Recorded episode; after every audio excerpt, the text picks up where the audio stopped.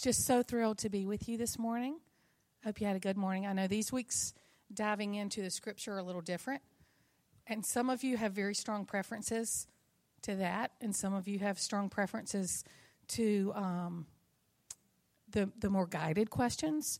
But but my prayer has been that each of you would be blessed um, by both, and um, yeah, I know it's not always easy, but I know that um, God speaks and God can use this. So even if it's not your favorite, I encourage you just to continue pushing with it a little bit because believe it or not, um, if you haven't yet experienced it, there, w- there will be a day, a morning, um, where those words just jump off the page. And it is a beautiful, beautiful thing that I want you all to experience. And um, I'm sure most of you have. So I'm so thankful, so thankful for that. Couple things before our guest speaker comes up. Um, it, this is a tongue twister, but Becky is here from the Women's Conference Committee to share a special announcement with us. So here you go. Hi, my name is Becky. Um, I'm on the Women's Conference this year. Um, you may have gotten one of these in the mail or seen these at Next Steps. Um, the Women's Conference is because I can't remember. May 5th uh, and 6th, there's going to be an evening session and a couple of sessions on Saturday. It's all included in one price. Um, Jen Wilkin is coming to speak. Um, we on the committee have been reading one of her books, and it's been excellent. She's going to be talking about Bible study tools and our theme this year is generation to generation. So, looking out at all of you, we see a lot of generations, and um, we hope that we can get a lot of generational uh, conversations going on in it as well. So, um, please register um, because we might be doing the, the plans of doing the um, construction on the worship center. Um, our space is potentially going to be limited, so please register. Please register early. Please register today. Um, if you uh, want to volunteer, um, my information is on the website. It's on pray.org slash women's conference. Reach out to me. If you volunteer, you get a discount. Um, so um, be encouraged by that. And um, we are planning on giving out one of her books as part of your registration. So once you come, so you'll get to enjoy that as well. So if you have any questions, let me know. Thank you, Becky, from the Women's Council Committee. No, no, Women's Conference Committee. Sorry, I knew I would give that up. I'm really, really excited about this conference. I've already signed up, and um, my daughter as well. And so I hope, if you haven't had a chance to look at it, I think it's going to be fantastic. And also, it feels like a really good time. Jen Wilkin is coming for this. If you've not heard of her, she's awesome. And um, has has, has written written some excellent excellent books and some excellent studies, and I'm excited to tell you that Lambs is going to be doing her first Peter study next year. So, um, and I've yay. I hope each of you will be here because it's it's awesome. I've been working ahead on the DVDs, and she's really, really powerful, and will be well, different than this year where we've had the Armor of God theme, we'll be just straight in a book of the Bible next year, which um, I also think will, will be a, a deep blessing for you. So, without further ado, our words of encouragement speaker today is Abby Fernandez. Come on up. I know Abby's probably not a, um, well, she's probably a very, very familiar face to most of you. She's um, very accomplished, the mother of four, one of which is Teeny Stillwell. How old? He'll be one in two weeks. And he slept through the night last night. Yay! um, so Abby's um, taught Bible studies here at Providence, and she's very, very wise beyond her years. And I'm really excited for you all to hear from her this morning. So thank you very much for being here. You don't want this, do you? I'm good. Do you want this? No. If that is yours, don't open it until yeah, you are at home. It has been closed for a week. I was telling the ladies this morning that for our leadership social, I had brought cheese grits and I could not find the spoon anywhere. And then right before I came, two weeks ago back to Lambs or three, I found it in the bottom of my Bible study bag. So please don't be embarrassed if that's yours. We all do it. so, good morning. I want to start off by telling you this morning that we are at a really fun stage in my house, and that is that my third baby has just turned two. And if I do not change her diaper within the time limit that she deems is acceptable, she has learned to take care of this problem all on her own. And what I mean by this is what you can imagine. I have a very accomplished, proud two year old running to find me, and she's like, ta da! And she is completely undressed from the waist down. And uh, that feeling of panic, like y'all are all feeling for me right now, yes. I feel that every time. That's exactly how I feel. And I tell you this story because since September, we have been studying the armor of God and how important it is to keep it on. However, if you're anything like me, you start off great and you have lived rightly so far all day, but then the kids wake up and it's time to get out of bed or it's time to go step foot in your office and all of a sudden that armor that you buckled so tightly when your head was on the pillow it just kind of like starts to slip off. And just like my little rebecca so many times in our life the ability for us to keep our armor on or her clothes on in her case all depends upon the circumstances that surround us and if we're experiencing little stress, if the kids are listening and obeying, if we're feeling respected, if everybody and everything around us is operating perfectly, then not only is our armor on, but it is shiny and it is accessorized. But what do we do with the other 95% of the time that life's not perfect? And so open your Bibles with me to Ephesians 4 22. And this passage is one of the scriptures that we studied this week, and it's the perfect place to land this morning. In Priscilla's last video, she taught us that we don't have to invite Satan to attack us, but the environment that we choose to create automatically invites demonic oppression in our life. And that the breastplate of righteousness was simply right living. But what I asked myself at the end of that video is okay, that's awesome, but how? How do we do this when life is throwing junk at us continuously without end? I've often joked with my husband that sometimes I, well, a lot, I feel like life is like you're standing in front of a firing squad and it's just shot after shot after shot with no break. So, how do we do this? How do we keep the armor on when that's what life feels like? And Paul tells us exactly how to do it just two chapters before he writes about the armor of God. So, let's pray this morning and then we're going to dig in. Lord, this morning I pray like Paul that this message would not be the wise and persuasive words of man, but a demonstration of the Spirit's power in this very weak vessel, so that man's faith may never rest on human wisdom, but on the power of God. So, Lord, I pray that you would open our hearts and open our minds to hear your voice. In Jesus' name that I pray. Amen. Now, normally I like to read the whole passage so that we can get the whole context of what we're talking about. But because we studied it this week and because we're short on time, we're just going to dive straight in to verse 22. So look with me. You were taught with regard to your former way of life to put off your old self, which is being corrupted by its deceitful desires, and to be made new in the attitude of your minds, and to put on the new selves created to be like God in true righteousness and holiness. So, the first thing we learn from this passage is we have to get rid of the old and embrace the new. Now, our old self is anything in our life that is not completely surrendered to Christ. And I firmly believe that we can be believers of Jesus Christ and still hold on to the deceitful desires of the flesh. And when we find ourselves struggling to live righteously or a life defined by right living, it is in that moment we need to ask ourselves, what am I refusing to give completely to Jesus? What part of my life am I not surrendering to my Savior? Now, for me, this concept of hanging on to the old self completely hit home. I was reading a book by Lisa TerKeurst called Am I Messing Up My Kids? And it's one of her old ones, y'all. It is so good. I encourage you to read it. But she wrote, It's so easy to let our emotions run wild and operate based on how we feel. If we feel happy, we can be patient.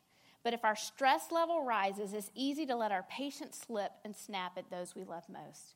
If we feel organized, we can be stable. But if things start getting misplaced and disheveled, it's easy to feel angry and fly off the handle.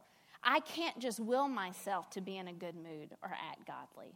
I have to rely on God's strength, control, and provision. And so often, the area of my life that starts clinging to the deceitful desires of the flesh is when the daily stresses start to rise up and I go into fight or flight mode and I become completely reactionary instead of being controlled by the Spirit. And as soon as I make that switch, I choose to take the breastplate of righteousness off and set it aside. The Bible tells us in Galatians 5 16 through 17 that our old self desires what is contrary to the flesh, and the, the spirit what is contrary. The old self desires what is contrary to the spirit, and the spirit what is contrary to the flesh, and they're in conflict with each other. So we have to daily choose to recognize the old self for what it is and then put it off. But like we have talked about this whole study, it's not good enough to just recognize the old and put it off. We have to embrace the new. So, verse 24 says, Put on the new self, created to be like God in true righteousness and holiness. Now, that jumped off the page at me because our new self is already created to be like God. We do not have to strive to make it that way. We do not have to just plug ahead to make it that way. It is already done. But the key is we have to do this from the inside out. Now, remember, Lisa said in that quote, you can't will yourselves to be in a good mood or act godly. Verse 23 tells us that we are made new from the attitude of our mind. So that sounds great. What does that look like? So, this is how it practically looks. If you're tired of acting out in anger, instead of counting to 10, or my personal favorite, grab chocolate and run and hide alone, try aligning yourself with thoughts of who you are in Christ. Change the attitude of your mind and put on humility, gentleness, and patience. You have to put off the desire to become angry by being inconvenienced or not getting your preference and put on the newness of Christ, the thoughts of humility and gentleness. My other one, you can tell what I struggle with, okay? If you're a planner and you like to know how everything's going to kind of line up, but things are starting to change and you find yourself getting anxious and stressed about the change, try changing the attitude of your minds. And you can trust that your Heavenly Father has promised He will never leave you nor forsake you, no matter what path you end up finding yourself on. And the Bible tells us that He is incapable of lying so that we can trust Jesus. In order to live a righteous life, in order, order to stay dressed in our armor, we have to submit our minds to Jesus, think His thoughts, and put off the deceitful desires of our old self. So, second in this passage, we're going to see that we need to get real. Look with me in verse 25. Therefore, each of you must put off falsehood and speak truthfully to his neighbor, for we are all members of one body. I've never thought about this before because usually when he's saying put off falsehood, he's talking to unbelievers. But in this passage of scripture, Paul's actually talking to believers. So if we want to stay armored up, it's time that we stop being fake with one another and start speaking what is true. We have to put off falsehood in the body of Christ. And I'll start. So I had the opportunity to be a part of this really neat ministry this summer, which forced me to just dive into the deep end of God's word in the community of believers. But when it ended, I had to go back to normal living. And my fourth baby was six months old. My third baby decided not to sleep through the night till I was in the hospital having my fourth baby. So I hadn't slept in forever. There was a lot of change going on in my extended family, and my husband's business was growing and changing. Another positive change was just hard. A ministry role that had kind of been a constant for a while was changing. And then all of a sudden, I just felt lost. That's the only way I know how to describe it. I felt completely lost. And I was in a new and unknown season of life in almost every area of my life. And I didn't know how to think, I didn't know how to feel, and I had no idea what to do. And by the time late fall rolled around, I could feel myself slipping into a pretty deep depression. I was having thoughts that I was very aware was not from the Lord. It was definitely from the destroyer trying to destroy me, and I did everything that I know how to do to fight it, and I couldn't. I was completely unable. So it was time. I put off falsehood and I quit pretending that everything was okay, and I reached out to a couple of my very closest friends. And I was extremely honest and I asked for help. And they walked with me, they prayed over me, they spoke truth to me, they checked in with me until that dark cloud had lifted. They actually are keep checking in with me to make sure I'm not going back, and I'm very thankful. And they didn't judge me, they just carried me through. And this is what the body of Christ does. This is how we live a righteous life that passes the test despite the circumstances we find ourselves in we stop pretending and we put off falsehood. But we have to remember point one we have to be made new in the attitude of our minds. My friends could only do so much. I had to choose to take personal responsibility to not dwell on thoughts that were not true. I had to put them out of my mind and replace them with things that were true. And this is so important. Paul tells us in Ephesians 5 8, starting in verse 8, For you were once in darkness, but now you are light in the Lord. Live as children of the light and find out what pleases the Lord. Have nothing to do with the fruitless deeds of darkness, but expose them, because everything exposed by the light becomes visible. This is why it is said, Wake up, sleeper, rise from the dead, and the light of Christ will shine on you. We have to expose the lies for what they are and diminish the power that they have over us. Because when we step out of the darkness into the light, all of a sudden that overwhelming grip they have on our lives gets exposed for what it really is. And it seems insurmountable, but it will become weak and spineless. It's kind of like when you're a child and you're startled by something that you see in the dark and it seems so overwhelming. But when you flip on the light switch, you see that it's just an ordinary object that's been magnified by the dark. That's what it is. If Satan can keep us in the dark, he has us. But Christ has come to demolish the darkness. We have to step out of it, though, shine a big spotlight on the lies for what they truly are, and then just get real with each other, the body of Christ. So wake up, sleeper, like it says, and light the, let the light of Christ shine on you. So, third, in order to keep the breastplate of righteousness in place, we have to get away from excuses. Look to me with verse 26. In your anger, do not sin. Do not let the sun go down while you are still angry, and do not give the devil a foothold. Now, we're not going to dwell here too long because Priscilla gave us that perfect illustration of this with her story of the overturned boat. Sin creates an environment that draws Satan in and grants him a foothold in your life, and undealt with sin just increases that stronghold. But in order to keep our armor on tight and secure, we have to acknowledge our sin, call it what it is, don't excuse it or blame it on anyone else, and repent.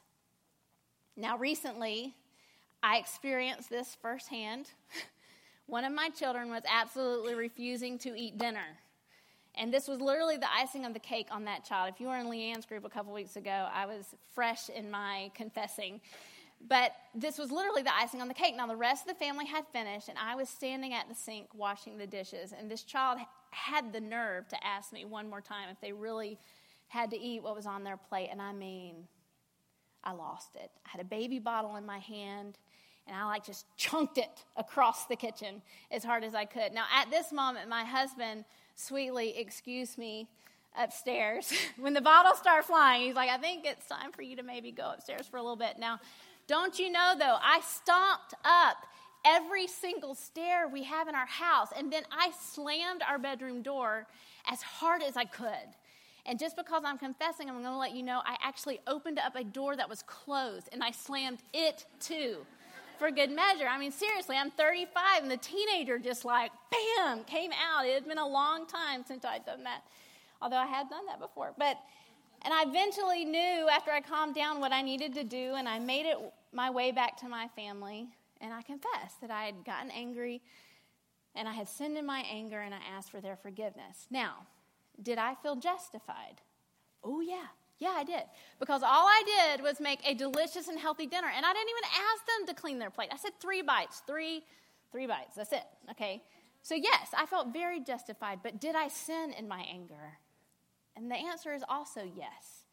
And if I want to live a righteous life that is characterized by right living, I have to stop making excuses for my sin and call it what it is, because that sin put Jesus on the cross for me. So I start off my prayer times every day with Psalm 139, 23 through 24, and it says, Search me, O God, and know me. Test me and know my anxious thoughts. See if there's any offensive way in me, and lead me in the way of everlasting. And then I wait. And the Holy Spirit, if you stop and you train your ear to listen to his voice, he will let you know what sin you are holding on to into your life, and you can confess it. So, next, if we want to live a life characterized by righteousness and right living, we got to get to work. Look with me at verse 28. He who has been stealing must steal no longer, but must work, doing something useful with his hands that he may have something to share with those in need. Now, I don't believe this passage is just talking only about a job outside the home. We all have work to do. And according to the scriptures, we work so that we can be generous and share with those in need. So, what work are you called to do? If you're fully in the home right now, like I am, we have to be very careful that we don't let anything steal our time, futile things that keeps us from working hard to give our talents and our time to our family. If you're working outside the home, the Lord has a purpose for you there. And we work so we can be generous to those in need. Sue Miley wrote an article titled Why Distractions Steal Your Purpose. And in it, she said, Satan cannot kill us, for Jesus has already conquered Satan, but he can distract us. And this distraction, although not eternal death, can certainly kill our dreams, damage our relationships, and undermine our faith. There are so many ways we can choose to be distracted and let Satan steal our time. And we actually don't even need to let him steal it because we gladly hand it over. And we may label it downtime, or I just need to get away for a minute, or whatever. But that's what it is, is theft. Remember that we have to be made new in the attitude of our mind. So we have to engage our minds on the Lord, let Him be our renewing, our escape, and our filling up because He's the only thing that's not going to leave us wanting more. And then we have to remain faithful to work hard so we can be generous with whatever the Lord wants from us. Proverbs 18:9 teaches us, one who is slack in his work is brother to one who destroys. Laziness can destroy your home, your relationships, your job, and your peace. But let me encourage you that the Bible also teaches us in Isaiah 40 31, but those who trust in the Lord, we all know this, will find new strength. They will soar high on wings like eagles. They will run and not grow weary, and they will walk and not faint. So finally, righteous living means that we got to get on board with Jesus and build. Look with me to verse 29 through 30. Do not let any unwholesome talk come out of your mouths but only what is helpful for building others up according to their needs, that it may benefit those who listen. And do not grieve the Holy Spirit of God with whom you were sealed for the day of redemption. Our words have the power to grieve the Holy Spirit and those around us. And righteousness, live, righteous living demands that we be builders. See, God is a builder. God is building a church He's building up the body of Christ and he's making all things new. And it hurts his heart when we counteract his mission. So, that moment that we start letting careless and unwholesome talk pour out of our mouth is the moment we choose to take off the armor. And I know it's hard when you're facing the firing squad and when stress keeps pelting you. But we have to choose to keep a tight rein on our tongues. And when we do, we tighten up our armor and we tighten up the armor of those God has placed around us. We need to choose our words wisely and be on the mission of building. Building up our homes, building up our families, and building up our coworkers and the people we interact with on a daily basis. We have been sealed by God for all eternity. That's what this says. But we can practice now. Let's grant those around us a glimpse of eternity now through our encouraging words. As many of you know, I've shared this several times from this spot that in November of 2013, I had the first of many heart episodes that would lead to a diagnosis of SVT. And a few weeks after I got this diagnosis, a friend from college contacted me and said, Our alma mater is hosting a 10K, and I'd love for you to run it with me. You know, what do you think? Now, I wanted to run that race so bad. And I, I have not like loved running for a long time, but I needed to run that race because I needed to prove to myself and everyone around me that I don't care what heart diagnosis I got, it was not going to keep me from doing anything physically that I wanted to do. And I trained as hard as I could, but a week before the race, I was sitting in the my bonus room recliner, and I was trying to have my quiet time. The kids were asleep. I had a latte, like it should have been like this perfect ah, moment, right? But I was bawling because I was broken and I was so frustrated because the problem was that morning I was tired. I was extremely tired. Like I was so tired, I remember hardly being able to walk up the stairs. And I wasn't sure how I was going to keep pressing on. Like I felt like such a failure before the race had even started. And in my brokenness and flooded tears, I started praying, and then I pressed in to study the word. And before long, the Holy Spirit began to whisper to my heart. And I realized that the struggle was as much spiritual as it was physical because the race had become all about me and my pride and proving that I could do it no matter what. But the truth was that every single heartbeat I had, irregular or not, was a gift from the Lord. And every time I got out of bed and every step that I took was a blessing from the Lord. And my body is always going to be broken here on this earth, right? Because the Lord is broken by sin and disease. So I finally asked myself that morning would I allow my brokenness to make me long for heaven and trust in God's sustaining hand? So, after a lot of repentance and changing the attitude of my mind, that instead of the race being all about me and my accomplishments, it became all about a song of praise to the Lord. That every step I took was thanksgiving for all that the Lord had done in my life, not that I had done. So that was true for my race, and that's true for our race today in this room as we run hard after the Lord. The Lord has given us an armor to fight a mighty foe. We are not defenseless or weak. The same power that raised Jesus from the dead is pumping through our veins. But perfection will only be found in heaven. We are going to make mistakes. You may not throw a baby bottle and slam a door, but we're all going to make mistakes. But the question we have to ask ourselves is are we going to allow our brokenness and our shortcomings make us long for heaven and trust and rely on God's sustaining hand in our life? Are we willing to change the attitude of our minds to reflect our Savior and put off the old and embrace the new that is already made to be like Christ? So I'm going to leave you with a scripture passage that the Lord gave me that morning, and we all know it. It's very familiar. It's Hebrews 12, 1 and 2.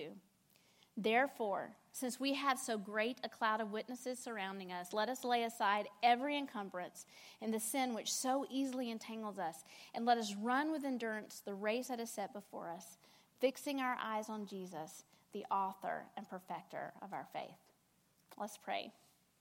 Lord Jesus, I thank you so much that you have given us this armor and you've taught us how to live rightly, but we don't have to do it, that you've already done the work. Lord, we have to press into you. Father, I pray that you would be with us this week. I pray that you would uh, give us grace to forgive ourselves when we mess up, but that we would throw off everything that entangles us, that our minds would think your thoughts, and that we would run the race that you have marked out for us. Lord, we love you so much, and we give this week to you. In Jesus' name, amen.